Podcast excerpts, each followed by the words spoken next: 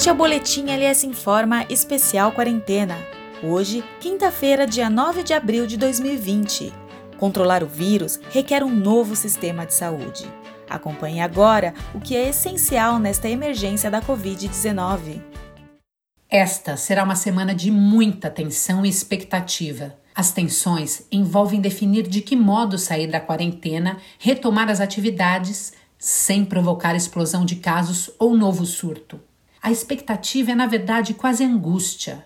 Quando vai ocorrer a temida explosão de casos? O pico aqui no Brasil, antes previsto para este mês, será em maio e junho serão 60 dias mais duros para os brasileiros, de acordo com o ministro da Saúde. A indefinição dos números tem levado ao questionamento dos modelos matemáticos, base das decisões tomadas sobre a pandemia.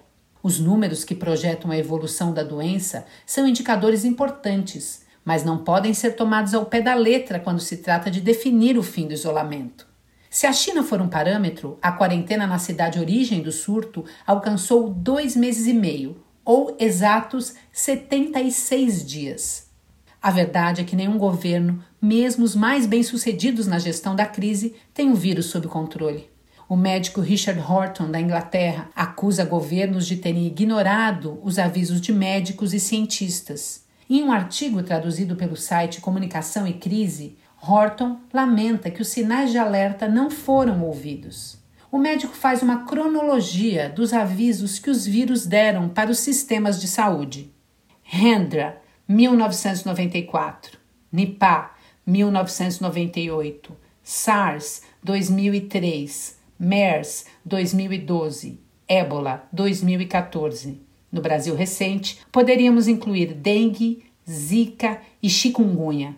O Covid-19 expõe o vício que une praticamente todas as tragédias. Os riscos são ignorados ou os avisos são tímidos demais. Fracassar na avaliação de riscos causa prejuízos incalculáveis.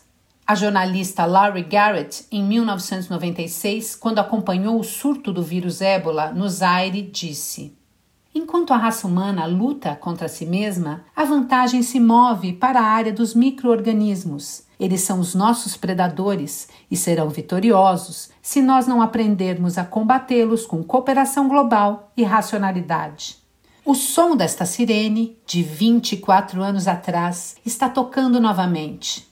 Priorizar a saúde pública é uma esperança e um desafio para a agenda política mundial. Afinal, o primeiro dever dos Estados é proteger os cidadãos. Eu sou a Larissa Skeff, que assino esse boletim com Armando Linhares Medeiros e Paula Quintas, da LS Comunicação. Obrigada pela audiência e se cuidem.